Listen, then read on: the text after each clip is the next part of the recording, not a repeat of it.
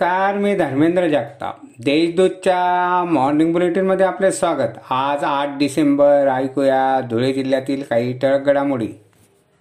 आराध्य दैवत असलेल्या छत्रपती शिवाजी महाराज यांच्याबद्दल राज्यपालांसह नेते मंडळी अवमानकारक वक्तव्य करीत आहेत. त्याचा निषेध व्यक्त करण्यासाठी बुधवारी सकल मराठा समाज व शिवप्रेमींतर्फे धुळ्यातील छत्रपती शिवाजी महाराज यांच्या स्मारकाजवळ आंदोलन करण्यात आले.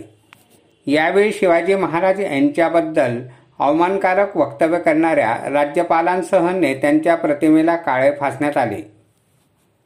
देशसेवेत सैनिकांच्या अतुलनीय योगदानामुळे भारतीयांच्या मनात सैनिकांबद्दल सर्वोच्च स्थान आहे. सैनिकांच्या कल्याणासाठी ध्वजनिधी संकलनाच्या माध्यमातून ऋण फेडण्यासाठी संधी आहे. त्यामुळे प्रत्येक नागरिकाने ध्वजनिधी संकलनात सहयोग द्यावा असे आवाहन जिल्हाधिकारी शर्मा यांनी केले. ग्रामपंचायत निवडणूक आगामी सण उत्सवानिमित्त जिल्ह्यात कायदा व सुव्यवस्था राखण्यासाठी पंधरा डिसेंबर या कालावधीपर्यंत प्रतिबंधात्मक मनाई आदेश मुंबई पोलीस कायदा कलम अन्वये लागू करण्यात आलेला आहे असा आदेश अप्पर जिल्हाधिकारी संजय गायकवाड यांनी दिला आहे. धुळ्यातील लीलाबाई चाळ परिसरात राहणाऱ्या अल्पवयीन मुलीने गळफास घेऊन मंगळवारी आत्महत्या केली.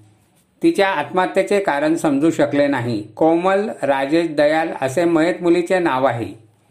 धुळे शहरासह जिल्ह्यात बुधवारी दत्तजयंती साजरी करण्यात आली.